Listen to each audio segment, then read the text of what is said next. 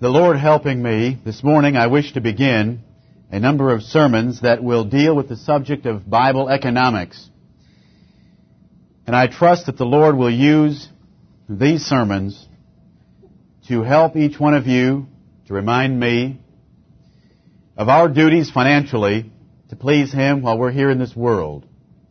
That will please our Savior number one in being good stewards for those things that He has given to us Number two, that we'll provide a witness to this world that we will not have to be ashamed of for being negligent and ignorant in our financial affairs.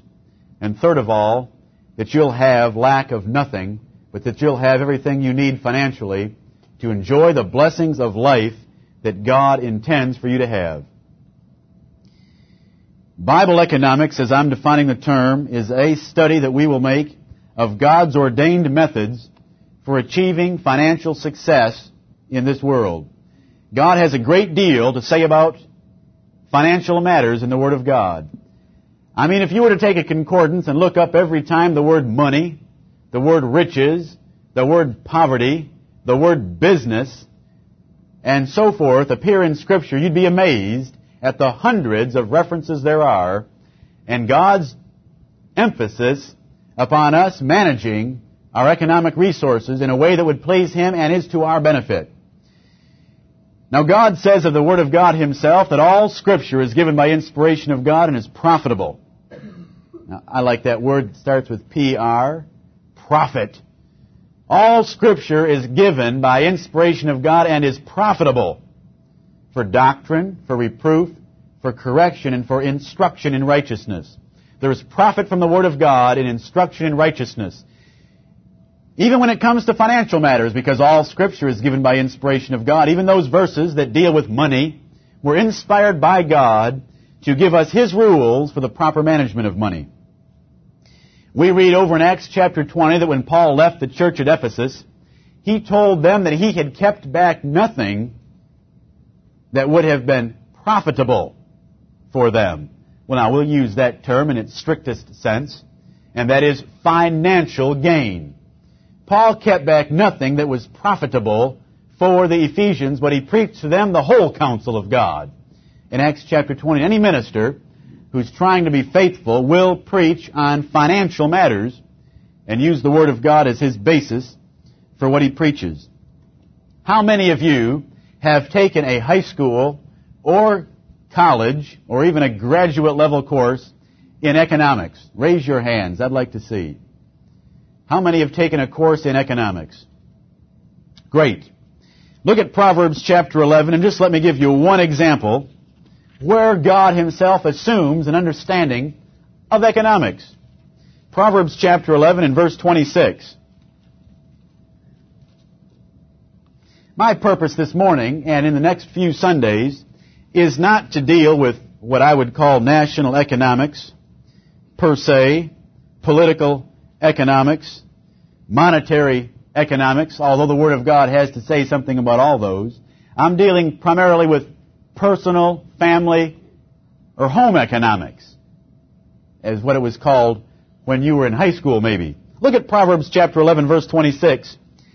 He that withholdeth corn, the people shall bless him, but blessing shall be upon the head of him that selleth it.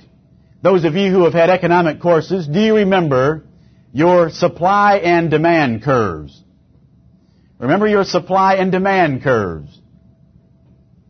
As a demand curve increases in quantity, as the quantity of a good is demanded, more and more of that is demanded, the price for that good will increase along the demand curve.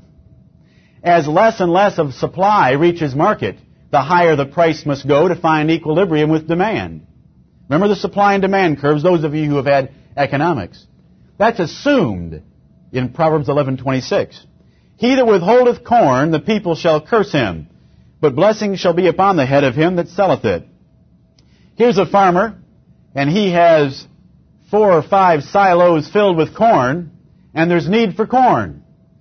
And he's taken a course in economics at the local community college, and he realizes that if he withholds his corn, he reduces supply, Therefore, demand must ride up the supply curve to find an equilibrium price, then he can sell it at a higher price and make more money.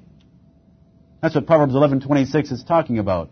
You know what God thinks of a man who withholds his production in order simply to make more money at the expense of those who need his corn? He condemns it. Proverbs 11:26. But the point I'm trying to make from the verse is that to understand that verse fully, you need to have a basic understanding of economics to understand Proverbs 11:26. That there are supply and demand curves involved in that verse, and if you can visualize in your mind how those curves work, you can see exactly what this individual is trying to do. It goes back to, we could talk about monopolies and oligarchies and some of the other things you learned about in economics which fit this verse. But I just gave you that as one out of hundreds of verses in the Word of God that assume an understanding of economics. Look now with me at 1 Timothy chapter 6 and verse 17. 1 Timothy 6:17. There is an error on the part of many Christians, and I'll call it the monastery mentality. That God intends for His children in this world to be poor, not to have anything, not to enjoy anything in life, but to live the life of monks, whether they're in a monastery or not. It's what I'd call monastery mentality. That enjoying good things and having plenty, being rich while there are poor in the world who are starving, is ungodly.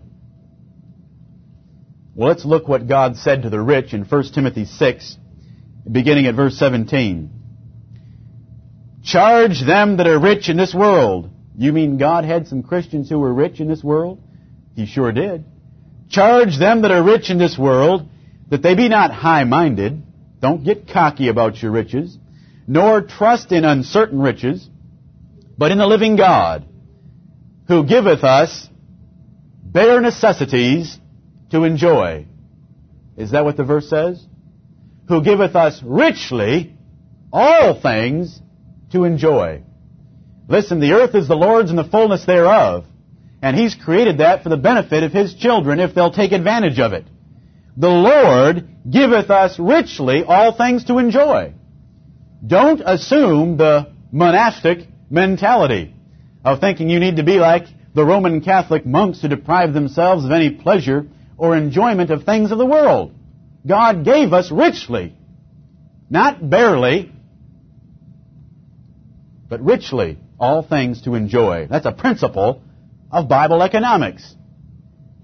That all these things that are here in this world, this world that God created and put man in it and said, subdue it. Have dominion over it. He intends us, he t- intends for us to enjoy it. Now, the most important point that I want to make here in the first part of my sermon is this.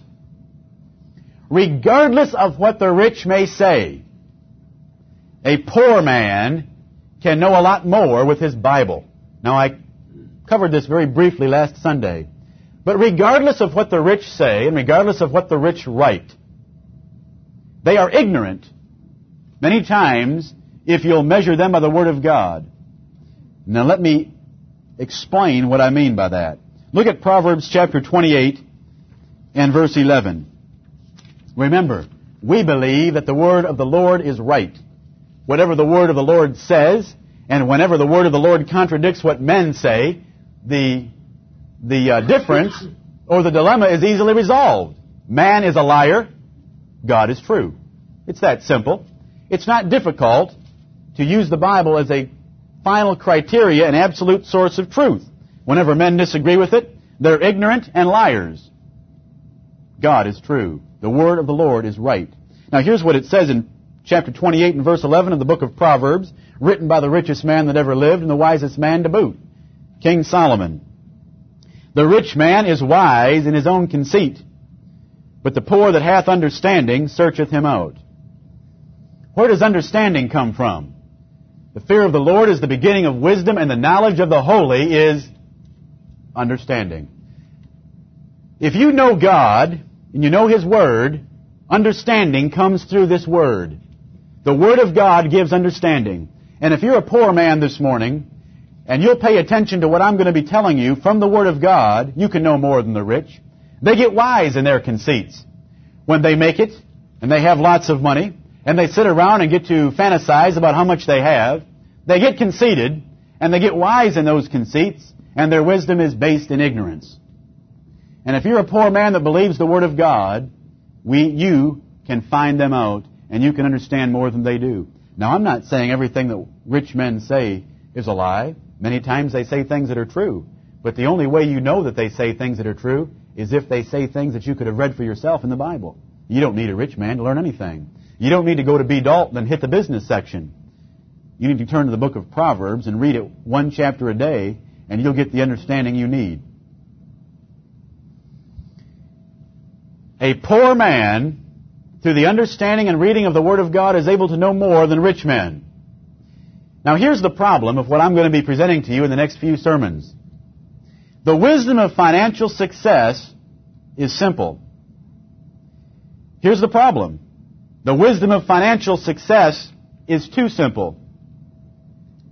It's too simple for anyone who has any degree of conceit at all about what they've accomplished or what they've seen others accomplish.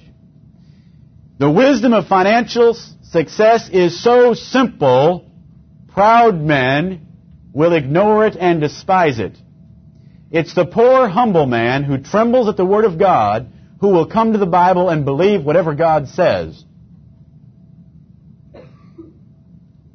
It's too simple. It's too easy. See, men are always looking for something newfangled, something new, something novel, something complicated, and yet doesn't require much work.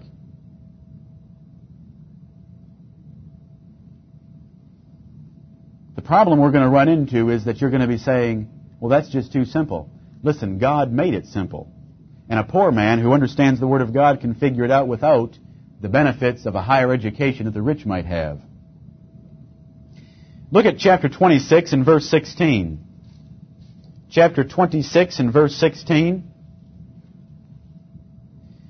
The sluggard is wiser in his own conceit than seven men that can render a reason.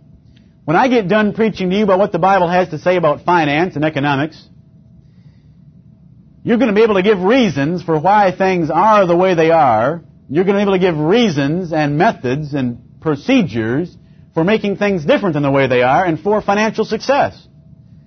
But you're going to run into sluggards who are wise in their own conceits who are going to ignore the fact that seven of you might be able to give them a good reason. It will be so simple your hearts will tell you it can't be true. Things don't work that way. It takes more comp- a more complicated means than what you've described. God has already told us that's going to happen, and He's told us to trust His Word. You know, I love the words of God in 1 Corinthians 14:38, and listen to these words. Him that, is, him that is ignorant, let him be ignorant still. If someone wants to be ignorant and despise what God has said, you know what God says about him? Let him remain ignorant. 1 Corinthians 14:38. Success must be measured by what God said. The word of the Lord is right. We will go by what God said. We will not go by experience or the testimony of those who are rich, except where they agree with what the Word of God already said. Therefore, you hardly need them at all. Here's the reason for that, and I'm going to be touching on it in depth later. Proverbs chapter 1. Proverbs chapter 1. God doesn't like men who despise what He has offered them in the way of wisdom. If God offers men something for them to learn, and they reject that opportunity to learn the truth, God has a way of dealing with them. He turns them over to utter darkness and ignorance. Look at this in Proverbs chapter 1 and verse 30. Here are some men who didn't like what God had to say. It says of them, they would none of my counsel. They despised all my reproof. Therefore, as a result of what they did with what God offered them, therefore shall they eat of the fruit of their own way and be filled with their own devices. For the turning away of the simple shall slay them, and the prosperity of fools shall destroy them. This principle is extremely important. I'm going to be teaching you some things that are so simple you're going to say they can't be true. Because I've read some complicated books that make it more difficult than that. And these are books written by rich men. These are books written by men who have great prosperity. They're millionaires. They know what they're talking about. And what are most books that sell at B. Dalton based on? How I made my first million. How I made my first ten million. How you can make your first ten million. It measures thing by, things by riches. What does God say? God has said He will give riches many times to foolish men who despise His wisdom in order to take the rest of you who don't want to submit to the Word of God. The prosperity of fools shall destroy them. Destroy who? Those people who do not appreciate what God has said, but think there must be something else. God has allowed men of this world to follow a course of action contrary to His Word, and yet it be extremely successful. Why has He done that? So that any one of you who want an excuse to reject the Word of God will have one. You'll have some rich men. You can go to the library or go to B. Dalton and pull a book off the shelf, and you'll have a rich man who said to do it differently than what God said. God has guaranteed that. He said, he said he would do it right here in Proverbs 132. That's very comforting. See, if you didn't know that principle, what would you do about all the rich men in America today who have followed courses of action contrary to what the Bible says? You'd have a dilemma. God must be a liar. Because they, they're rich, and they didn't do what God said to be rich. God has given them prosperity as a judgment. And the Word of God told us that in advance. Success will be measured by what God said. We couldn't care less whether a man is rich or not, unless he tells you that the methods for his success are based in the Word of God. Because the minute you start measuring methods by success, you depart from Scripture. We will go simply by what the Word of God has to say. It is pitiful and sad that an anti-Christian cult like Mormonism puts Christians to shame financially. The Mormons have their act together financially. You ought to study what the Mormons require of their families. There's not a Mormon family, and I'm speaking in generalities, who doesn't have one year of income set aside in liquid form for them to live on, and food, clothing, and other necessities for one year in their houses. Every Mormon family. It's a requirement of stewardship to be a good Mormon. Mormons have some good principles down as far as savings. And let me tell you, they give to the church first. They give to the Lord first. They don't emphasize their careers first. Remember, I worked at a large bank where the chairman was a Mormon, and we had Mormons working throughout the bank because Mormons stick together like Christians ought to, even though they're anti-Christians. All those young men that I grew up with in that bank had to spend the first two years out of high school in mission work at their own expense. Every young Mormon man, at his own expense, lives two years away from home and works five days a week in missionary work. You've seen them in the city. You see them pedaling down the street on bikes, two at a time, always two together because they're trying to keep Luke 10. Pedaling down the street and they'll always have a white shirt, navy blue pants, navy blue tie, and clo- closely cropped hair. Very polite, very kind, very well organized, and very diligent.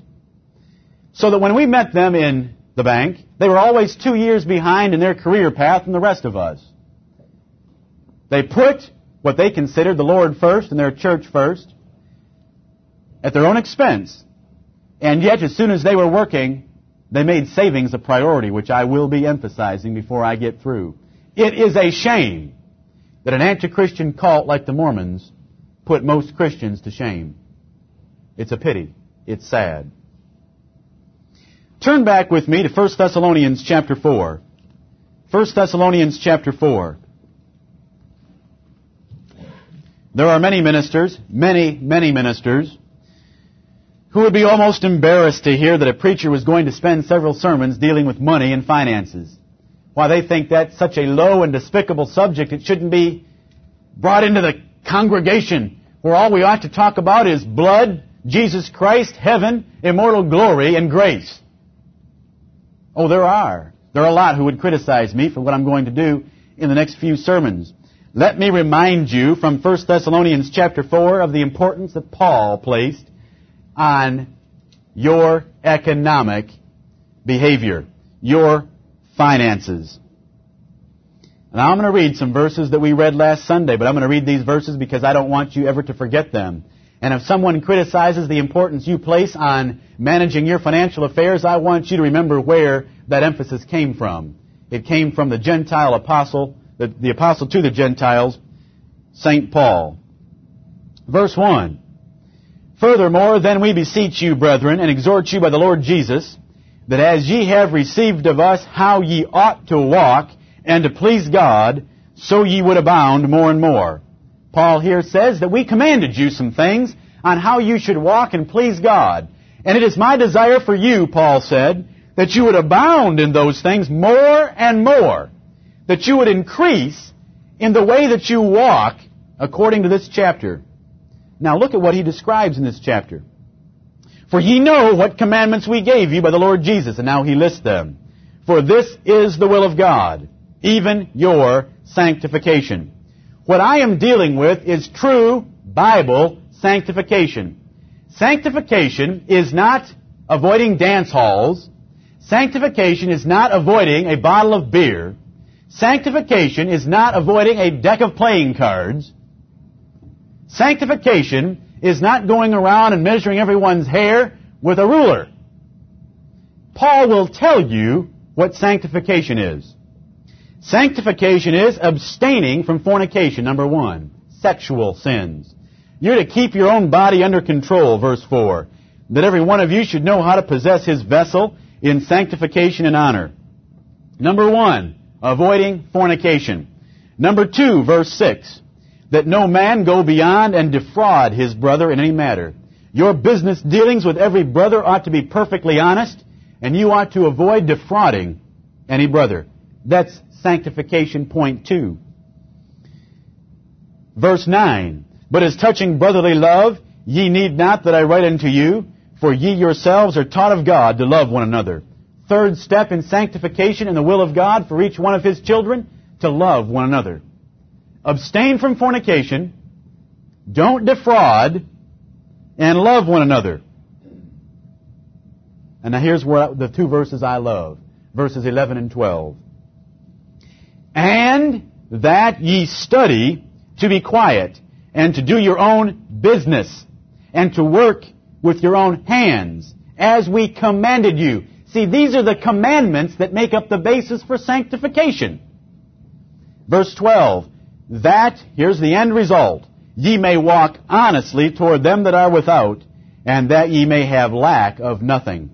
What God has required of you financially Paul said you are to study, to learn how to work with your own hands, manage your own business in order to be able to have those things so that you can keep God's financial responsibilities, and that is sanctification. Abstaining from fornication, not defrauding your brother, loving one another, and studying to learn how to manage your economic affairs. Did you know this is the only use of the word study in the New Testament for God's children at large? There's not a verse in the Bible that a man can raise where you're told to study the Bible. Now that's amazing, and you know, uh, there's preachers that are rolling over in their graves when I say that. There's not a verse in the Bible that tells the average church member to study his Bible. Look it up. God's ministers are told to study their Bible, 2 Timothy 2.15. Here's what you're told to study. To learn to be quiet, to do your own business, to work with your own hands, so that financially you'll be well enough off to keep everything God's required of you financially. I wish ministers would put the emphasis where the emphasis belongs. Let ministers do the work of studying the Bible instead of this monastic mentality. How many Christians get the idea that for to be a good Christian is to sit at home in all their spare time and read the Bible. That's what being a good Christian is. A good Christian, according to this, is studying to learn how to get ahead financially so that you can keep God's financial requirements. and let the minister worry about studying his Bible and he'll preach it to you on the Lord's Day. Now that's the way, that's where the Bible puts the priorities.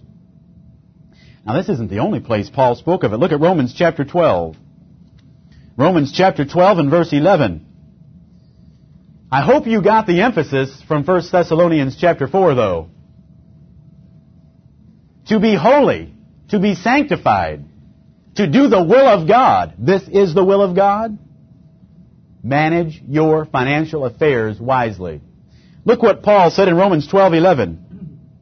Not slothful in business. You mean Paul, you were concerned about the Roman Christians and their business affairs? He sure was. He said, not slothful in business, fervent in spirit, serving the Lord. Now, how does someone who's in business serve the Lord? Does that mean they resign and become a missionary?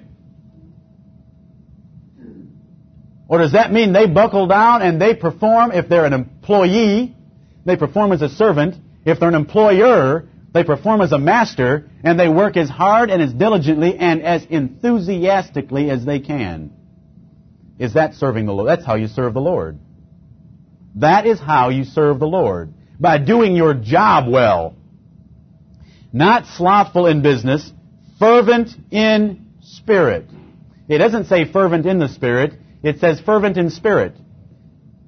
It condemns slothfulness, and it requires enthusiasm for what you do in serving the Lord and what God has called you to do to serve the Lord is to be the best employee or the best employer that you possibly can be and to study at being the best employee and the best employer.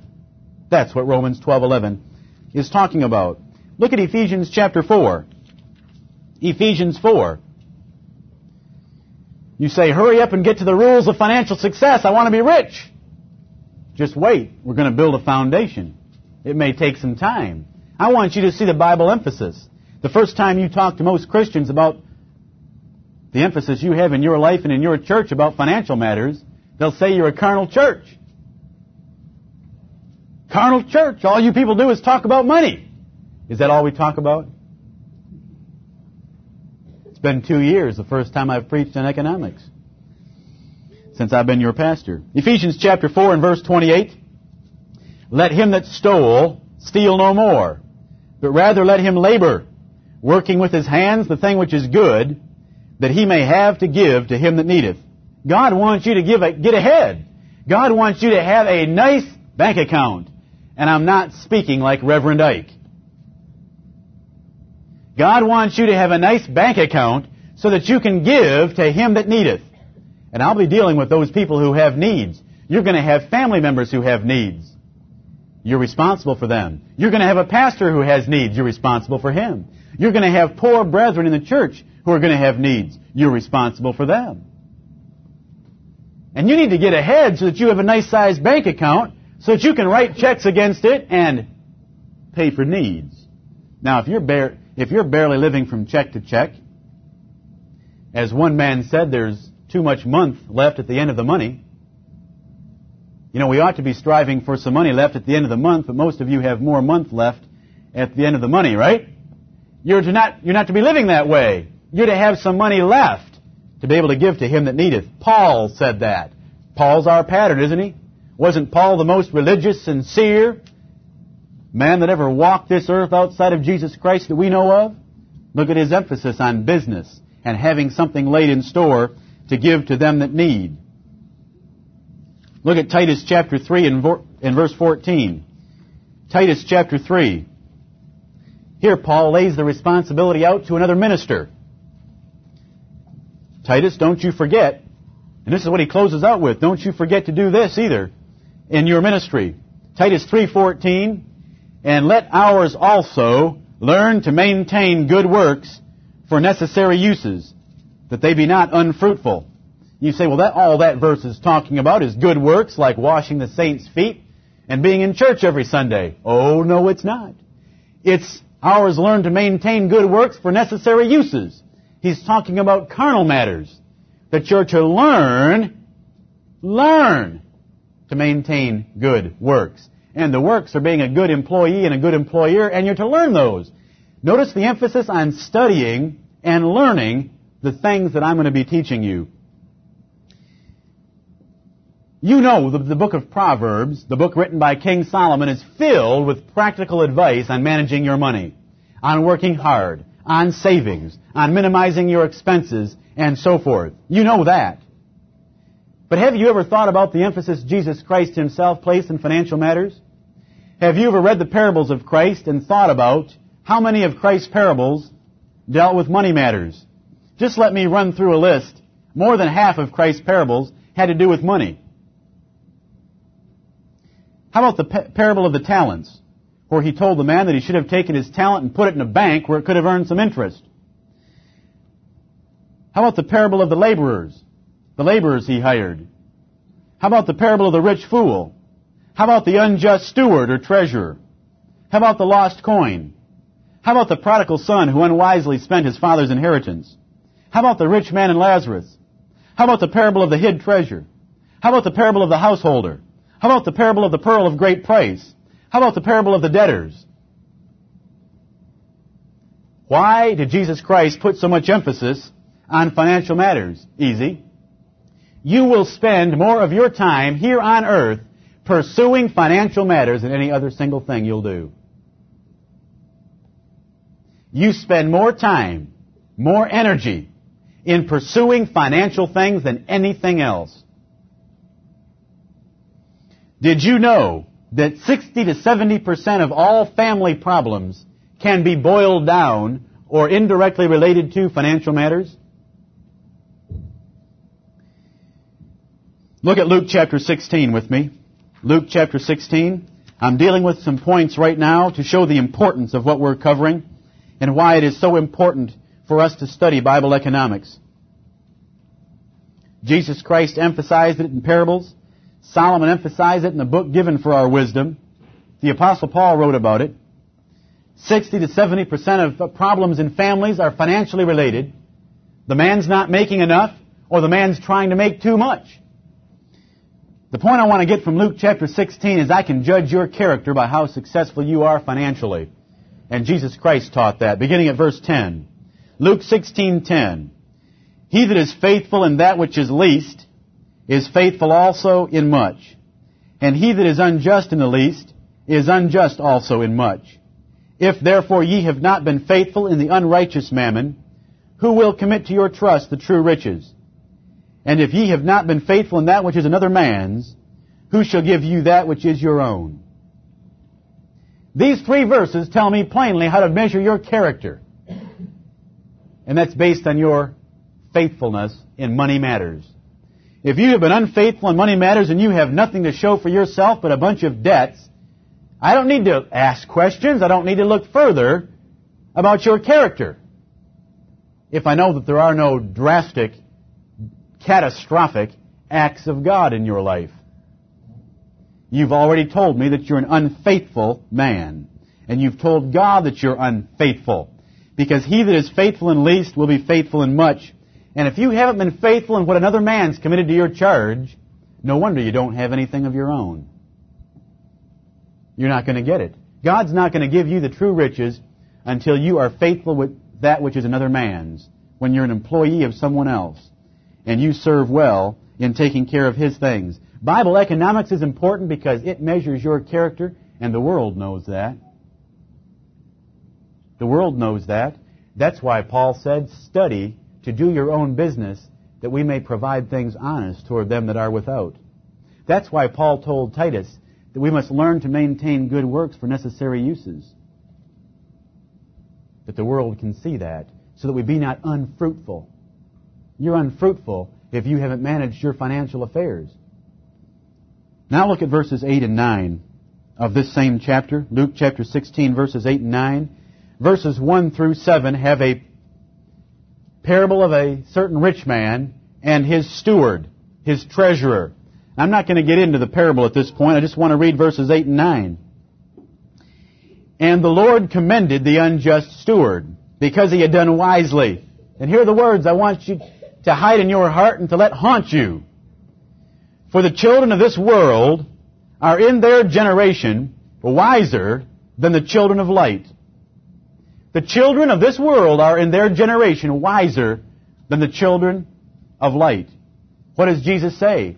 That we ought to just admit that, acknowledge it, and go on, and let the children of this world be wiser in financial matters than ourselves? No, look at verse 9.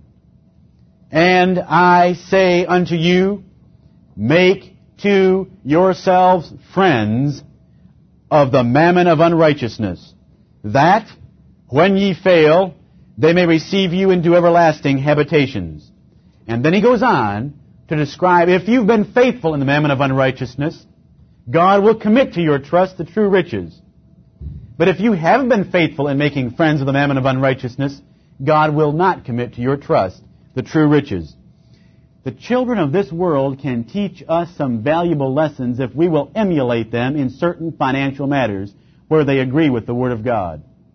We are to make to ourselves friends of the mammon of unrighteousness so that we can find a habitation with them and use this world while we are here, especially ministers. Ministers better know how to use this world because when they fail and are in need of supporting themselves, they better be able to know how to do it. Luke 16:9. You know, it's good to be thankful that we are not as some. But it's also good to regret that we are not as others. I have told you that my family has subscribed for a number of years to National Geographic. National Geographic is a, ge- is a graphic way to portray to your children how poor many children have it in this world in order for them to be more thankful for what they have. That's good, isn't it? That's good for our children to be thankful for three meals a day plus four or five snacks. It's good to be thankful. It's good to take your children in the car sometimes and drive to derelict parts of town, which we have done before, to show them what other children don't have. So they can be thankful for what they do have. Because what you have is from the hand of God and you ought to be thankful for it. That's good. That's good. But do you expose your children to the better parts of town than where you live? So that they can learn and study to see how men can be successful financially? Do you subscribe to Forbes or some other magazine that has short, interesting articles for your children to be exposed to a better side than you have so that they can learn from the children of this world? You say we shouldn't do that. We should be content with what we have. Then why did Paul say study and learn to get ahead farther? we will come to the balance of contentment and striving for success financially, and there is a balance, obviously. I was raised in what I will call an upper low class area of Michigan, entirely blue collar, where people worked in the auto factories around Detroit, where if they got ahead $100, they felt that justified them buying a $3,000 snowmobile. If they got ahead another $100, that justified buying a $10,000 four-wheel drive pickup. If they got ahead another $100, they had to have a $4,000 boat to blast around on the many, many lakes of Michigan. And they lived in abject poverty. You wouldn't believe. Michigan has one of the highest per capita incomes of any state in the Union. Quite different from the state of South Carolina. We're second from the bottom. And that's going to become important in just a minute. I grew up in that neighborhood. I went to school with those kids. I didn't know anything better. I thought that's all there was to life. Until I happened, started traveling for Michigan National, and what a rude awakening I was in for. To have to mingle on Broadway in New York City with Merrill Lynch and Salomon Brothers. What a difference. What a shock I was in for. And sometime I may tell you just what a shock it was to my system to learn how to have to change in dress and speech and behavior and learning how to eat without my fingers. Now I'm exaggerating a little bit. But the point I want to make is this. We spend time trying to create a thankful attitude in the part of our children, don't we? Because they are better than those that are poorer. Now you can always find someone poorer, right, to make yourself feel good. That's a rut That's a rut people get into, is measuring themselves among themselves by being partial. If you measure yourselves by someone who's poorer than you, you're always going to feel good about your financial situation. Well, why don't you get in your car and drive through the east side of Greenville for a couple of hours? Drive through Sugar Creek, drive down Roper Mountain Road, and just view those 5,000 square foot houses and wonder where it came from. So that you realize you haven't achieved God's best necessarily yet, just because you're better than some other parts of town. Do you understand what I'm saying? We are to learn from the children of this world. We need to expose our children to both, or your children will not know that there's something better, and they will not be striving for that that is better. I didn't know what it was about. I didn't know how a professional man was to live. There weren't any professionals in our community. A man who had a career and who wasn't living from paycheck to paycheck is what I mean by a professional. I mean, those people who worked at the auto companies and get, would get laid off and never knew when they were going to get laid off. But let me tell you, when the money was rolling in, and it does roll in at $25 an hour, for somebody who never made it past the sixth grade, that's good earnings. But all they would do is buy things, and there they'd be laid off with a couple rusted out snowmobiles sitting in the yard and a rusted out boat trying to sell their four wheel drive pickup. Now let me come back to South Carolina. Second poorest state in the Union. Does God expect His saints to live that way? Or should you look and get some exposure by some way or another of something that is better than what the average South Carolinian has? And as you can tell, I'm not bragging about what Michigan did with a higher per capita income. See, if you don't do that, if you don't ever look at the children of, uh, children of this world, you'll be content with mediocrity. You'll be content to be mediocre. God has not called us to be mediocre. God has called us to be diligent in business. But if you have never been exposed to what diligence, in, diligence in business will bring you, how are you going to know how to measure yourself? Just getting by is not God's idea of financial success. But yet how many Christians assume that? Well, I have enough bread in the cupboards to eat today, and the Lord said to pray for my daily bread, and they're content with that. Just getting by is not God's method for financial success at all. You're to have something laid up for a number of other duties He has for you. You are to be rich men in a degree. Wait till I get to the object, what you are to have financially. And by rich, I don't mean we have to all set personal goals to be multimillionaires before we're 50 years old. But we do have to have some financial targets. And it's not just getting by. And it's not just having food, clothing, and shelter. It's more than that. Paul said in 1 Corinthians 7:31 that it is our privilege while we're here to use this world as long as we don't abuse it. We're not to abuse this world by making it the most important thing, but while we're here, we are to learn how to use it. That's learning to be friends with the mammon of unrighteousness. Let me move to another point. Christians often end up in a financial ditch. They take the monastic mentality, or they end up trying to match King Solomon. Right? Christians are known for their extremism. Either they try to be a monk and live without anything and say that this is true humility. Living in a rundown house, driving a rundown car, and wearing rundown clothes. I'm humble. I'm a good Christian. I'm putting first things first. I read my Bible five hours a day. Where did God tell you to do that? That's one extreme.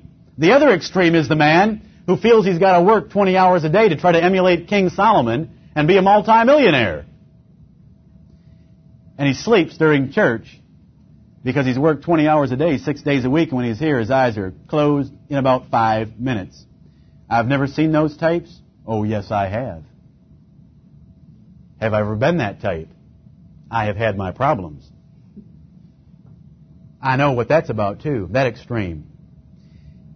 The Lord wants us to walk between those two extremes. The Lord has given us richly all things to enjoy. There's not a thing wrong with enjoying those things. Look at Proverbs 22 and verse 4 with me. I want to give you an example.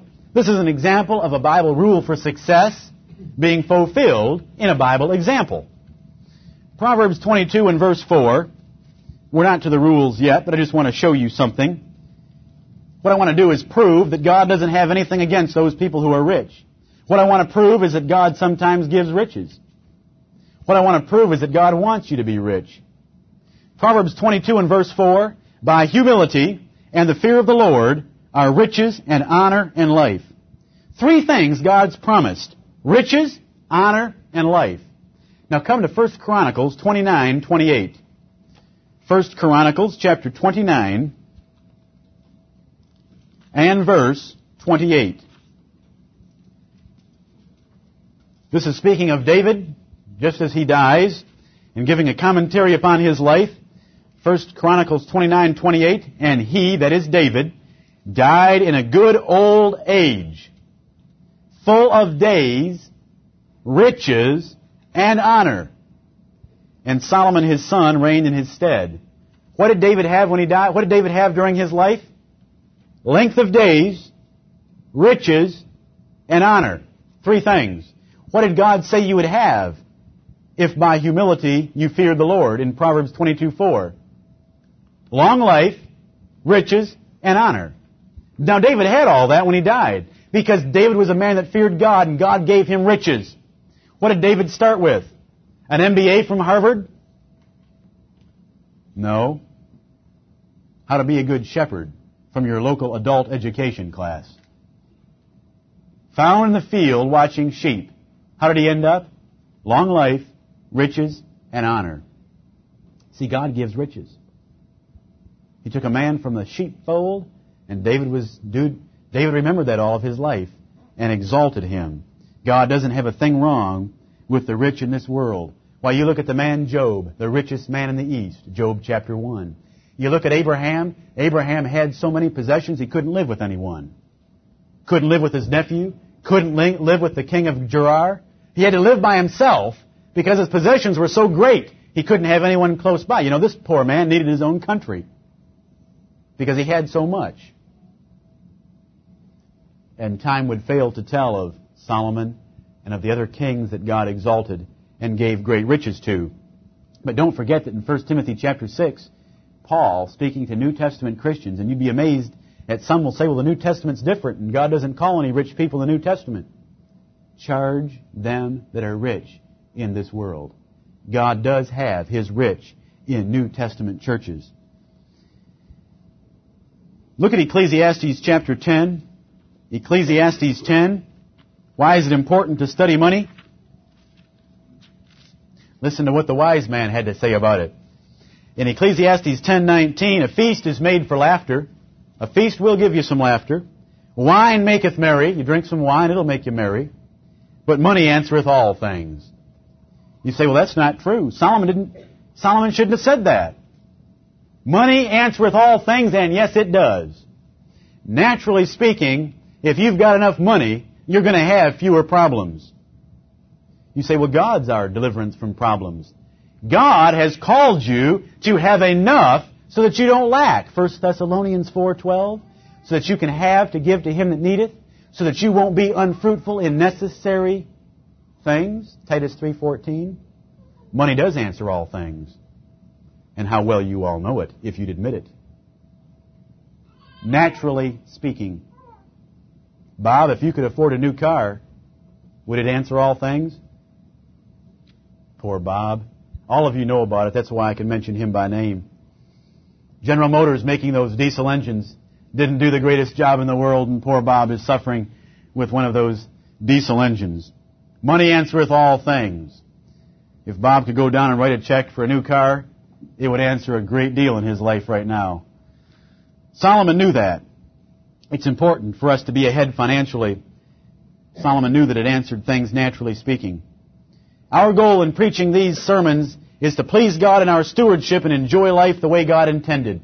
God has given us richly all things to enjoy. God gave them. This world is the Lord's.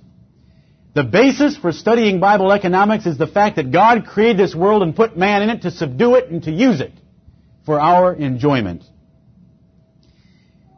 But let me make a point very clear in the beginning. The basis of Bible economics.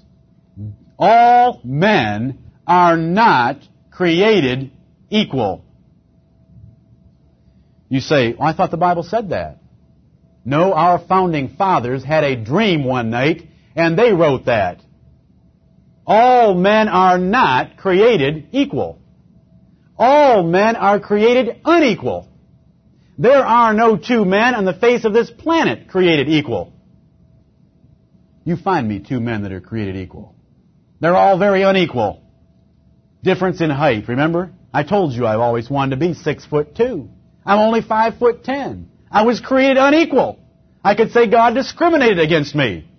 I'm happy now at five ten. I wasn't when I was a teenager. Always complaining. Why was I such a runt? All of us are created unequal. Looks, singing ability. We mentioned that earlier this morning. Is that all equal in here? Height, bone structure, intelligence, aptitude. We're all very, very different, and there have never been two men alike on the face of this earth. And who makes the differences? God does. And that is very important to remember.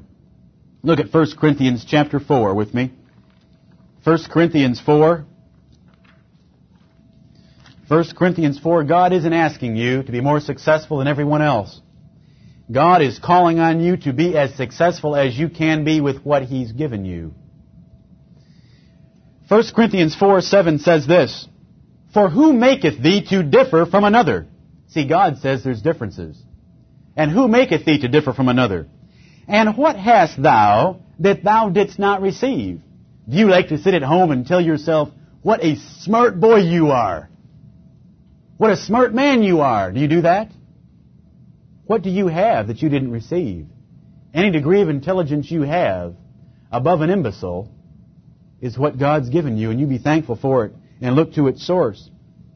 Now, if thou didst receive it, why dost thou glory as if thou hadst not received it? There is a qualification to everything I'm going to teach. Not everyone is going to achieve the same level of financial success. Why? Because God gave different abilities. And we need to keep that in mind so that those who achieve more than the rest of the congregation do not sit around in glory in what they did and no one else did it as hard as I did. God does make differences. 1 Corinthians 4, 7. And those of you who don't achieve as much as others, you just make sure before God you're achieving as much as you could based on what God has given you. God will require from you according to your ability, not according to someone else's ability. Look at Matthew 25 with me. Matthew 25, the parable of the talents, depicts this principle so very clearly. Matthew chapter 25, beginning at verse 14. For the kingdom of heaven is as a man traveling into a far country, who called his own servants and delivered unto them his goods. See an economic parable. And unto one he gave five talents, to another two, and to another one. To every man according to his several ability, and straightway took his journey. What can we learn so far? Does God give equal ability? No. Does God give equal opportunity? Not necessarily. No. To one he gave five talents. And talents was a, was a unit of money in those days. To one he gave five dollars, to another he gave two dollars, to another he gave one dollar, based on ability. Abilities were different, and the amount given to those three individuals was different. Keep that in mind to support the point that I'm trying to make. Then he that had received the five talents went and traded with the same, he became a bond trader. Thank God for bond trading in Scripture. And made them other five talents, and I jest, with the Word of God. And likewise he that had received two, he also gained other two. But he that had received one, here's this monastery mentality. This man that received one talent, he said, I'm going to be a humble Christian instead of a successful Christian. I'm going to go bury my talent. I won't lose what God gave me, but I won't multiply it either. Verse 18, he that had received one went and digged it in the earth and hid his Lord's money. After a long time, the Lord of those servants cometh and reckoneth with them. How many of you would like to be reckoned with right now for your financial uh, affairs? But he that had received, verse 20, and so he that had received five talents came and brought other five talents, saying, Lord, thou deliverest unto me five talents. Behold, I have gained beside them five talents more. His Lord said unto him, Well done, thou good and faithful servant. Remember what we read in Luke 16? He that is faithful in least is faithful in much. Thou hast been faithful over a few things, I will make thee ruler over many things. Enter thou into the joy of thy Lord. He also that had received two talents came and said, Lord, thou deliveredst unto me two talents. Behold, I have gained two other talents beside them. His Lord said unto him, Well done, good and faithful servant. Thou hast been faithful over a few things. I will make thee ruler over many things. Enter thou into the joy of thy Lord. Is there any difference in the commendation that the second servant received compared to the, what the first servant received? None. No difference in commendation whatsoever. Because God measures by ability.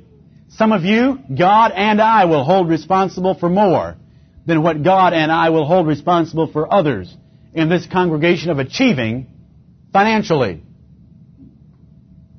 Remember, God will be measuring you by the abilities He's given you. And the only way that you'll receive well done, good and faithful servant is that if you come back with five, if God gave you five. Do you follow what I'm saying? If you come back with four, when God gave you five, and someone else comes back with two, when God gave them two, are you better than they? Have you been more faithful than they? Can you follow that? If God gave you five and you only gained four, but God gave someone else two and he gained two, have you been faithful? Relatively speaking? No. Because God expects five from you if he gave you five. He'll commend the man who gained two from two. But what about this one poor individual? This one poor, ignorant, humble Christian who decided he didn't want to be successful because it was carnal? So he hid his talent. Verse 24, this, then he which had received the one talent came and said, Lord, I knew thee, that thou art an hard man, reaping where thou hast not sown, and gathering where thou hast not strawed. And I was afraid, and went and hid thy talent in the earth. Lo, there thou hast, that is thine. You show me a Christian who says he's being humble by not being successful, I'll show you a person who's a lazy, timid man. See, I knew that thou wert a hard man. Well, the Lord went on and said, if you knew that I was a hard man, why didn't you give me some interest on what I gave you? Because he was intimidated by the challenge. Ever met people like that? There's a lion in the streets. I'll be slain. Intimidated by the challenge of the challenge of trying to be successful financially. It so intimidates some people to try to go out and be successful financially that they'll come up with any type of excuse to avoid it. God's called you to do it. His Lord answered in verse 26 and said unto him, Thou wicked and slothful servant. That's why I called him lazy.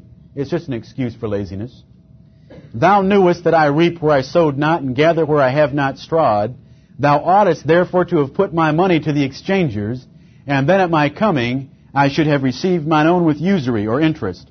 Take therefore the talent from him, and give it unto him which hath ten talents. What happens if you have three Christians? One's been given great ability and aptitude for success in this world. One's been given medium ability and aptitude, two talents, and one's been given poor, not too much ability. But he was given a talent. What happens when they come back with gaining five, gaining two, and not gaining at all? God takes the man that now has ten talents and makes him richer. God takes the man that has four talents and makes him richer. God takes the man that has one talent and takes it away from him makes him poorer. You say, that sounds terrible. That sounds like the rich getting richer and the poor getting poorer. Precisely. That is the way God works in this world. You say, well, I don't like that because I'm a modern socialist. And I believe that everyone ought to be equal and that we ought to give all our wealth to Africa, South America, and Asia. That's not the way God planned it. God planned for the rich to get richer and the poor to get poorer. If their poverty and their riches are based on what they have done. You say that's hard. That's harsh. That's a tough line. That's a God of judgment. Praise His holy name. You want to be lazy and hide the ability and opportunities God's given you in the ground? I hope He brings you to abject poverty and famine. And has He done that? Are there continents in this world that have never used anything that God gave them that are as rich or richer in natural resources than the North American continent? And yet are in abject poverty? You bet there are. Why? Because they didn't use what God gave them. And where's it given to? Who takes advantage now of those continents? The North American continent. The rich get richer and the poor get poorer. God requires from each man according to the ability that God has given him. Look at Psalm 75. Promotion, my friends, is not simply based on your ability. Psalm 75. You say, well, I never, I just haven't got promoted as fast as this other brother. Am I less faithful? Not necessarily. Guess where promotion comes from? Psalm chapter 75 verse 4. I said unto the fools, deal not foolishly, and to the wicked, lift not up the horn. Don't get cocky about your promotions. Lift not up your horn on high. Speak not with a stiff neck. For promotion cometh neither from the east, nor from the west, nor from the south. Where does it come from? It comes from the north. And who lives in the north? I like that. That just hit me as an aside. I don't usually run rabbits. Where does God live? In the sides of the north. Verse 7. And you know I, I love it here in South Carolina. I, have I been back in two years? Do I have any plans on going back? Psalm 75 and verse 7, But God is the judge. He putteth down one and setteth up another. Here's where you need to be wise and think. God requires of you the utmost of your ability. Here's where we've got to steer away from fatalism. God requires of you to use the abilities He's given you. He gives talents, doesn't He? And it's your responsibility to multiply them. But at the same time, in the final analysis, promotion is from the Lord. You will not get ahead without God's blessing. And it's important to remember that. That's why Paul would say, I labored more abundantly than they all, but I labored by the grace of God that was with me, 1 Corinthians 15.10. When you labor more abundantly than they all, and if you're promoted because of that, and Paul was, he was promoted to the chiefest of the apostles. If you do that, you just remember the labor that you exerted and the abilities that you applied were abilities that God gave, and the opportunities that you took advantage of were opportunities that God gave. You see the balance you've got to keep in perspective. Never emphasizing God too much or we all become fatalists. I'm going to sit around the La-Z-Boy chair and pray for God to make me successful financially. God won't do it. Then the other extreme is speaking cockily here, lifting up your voice on high and not acknowledging the role that God has played in giving you promotion. Though the Lord gives ability, we need to perform with our might. Look at Ecclesiastes 9. Ecclesiastes 9. There's a lot of luck in this world. You say that's not scriptural. That's ungodly to talk about luck. You haven't read your Bibles. There's a lot of luck when it comes to money matters. I mean, when Jed Clampett pulled up that shotgun with buckshot and pulled the trigger and oil bubbled out of his backyard in bug tussle. Remember that? That was luck. That was luck. You say, you're being sacrilegious with the Word of God. Look at Ecclesiastes 9, verses 11 and 12. Solomon said, now look at verse 10. The context is beautiful here. Look at verse 10. Whatsoever thy hand findeth to do, do it with thy might. For there is no work, nor device, nor knowledge, nor wisdom in the grave whither thou goest. I mean, if God's called you to be a bond trader, you be the best bond trader you can be. But then look what it says in the next two verses.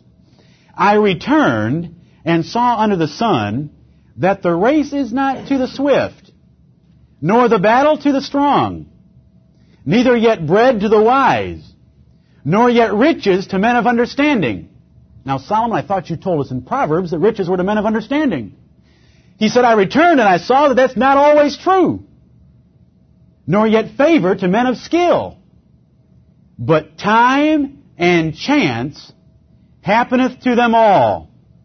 For man also knoweth not his time, as the fishes that are taken in an evil net, and as the birds that are caught in the snare, so are the sons of men snared in an evil time, when it falleth suddenly upon them.